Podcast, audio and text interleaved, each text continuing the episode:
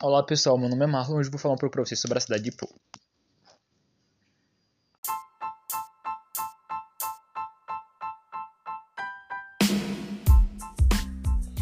Olá, meu nome é Marlon e irei falar um pouco sobre o lugar aonde vivo.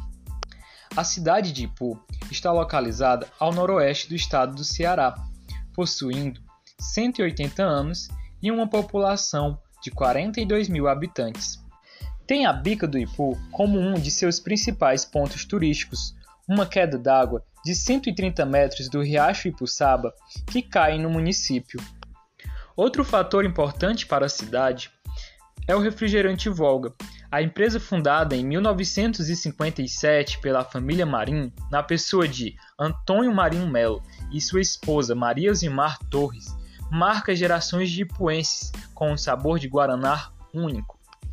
A cidade também é conhecida como a Terra de Iracema, graças ao escritor José de Alencar.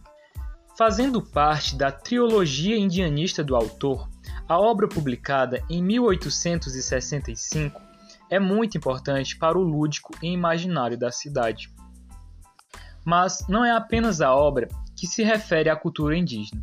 Existe uma localidade chamada Alegria, onde peças de louça são feitas representadas na imagem pela mestra da cultura cearense Maria Alves de Paiva, conhecida carinhosamente como Dona Branca pela sua cor de pele.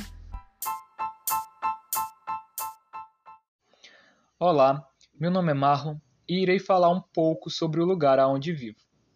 A cidade de Ipu está localizada ao noroeste do estado do Ceará, possuindo 180 anos e uma população de 42 mil habitantes. Tem a Bica do Ipu como um de seus principais pontos turísticos, uma queda d'água de 130 metros do Riacho Ipuçaba que cai no município.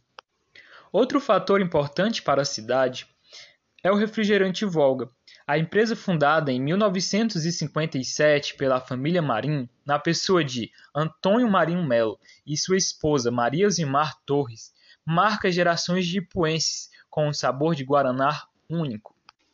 A cidade também é conhecida como a Terra de Iracema, graças ao escritor José de Alencar.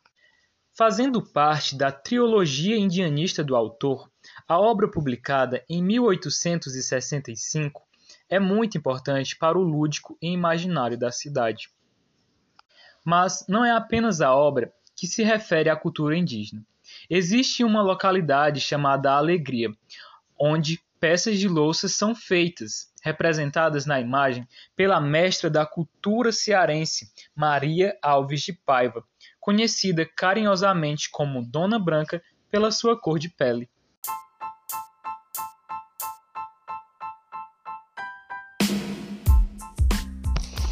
Olá pessoal, meu nome é Marlon e hoje vou falar um pouco para vocês sobre a cidade de Pô.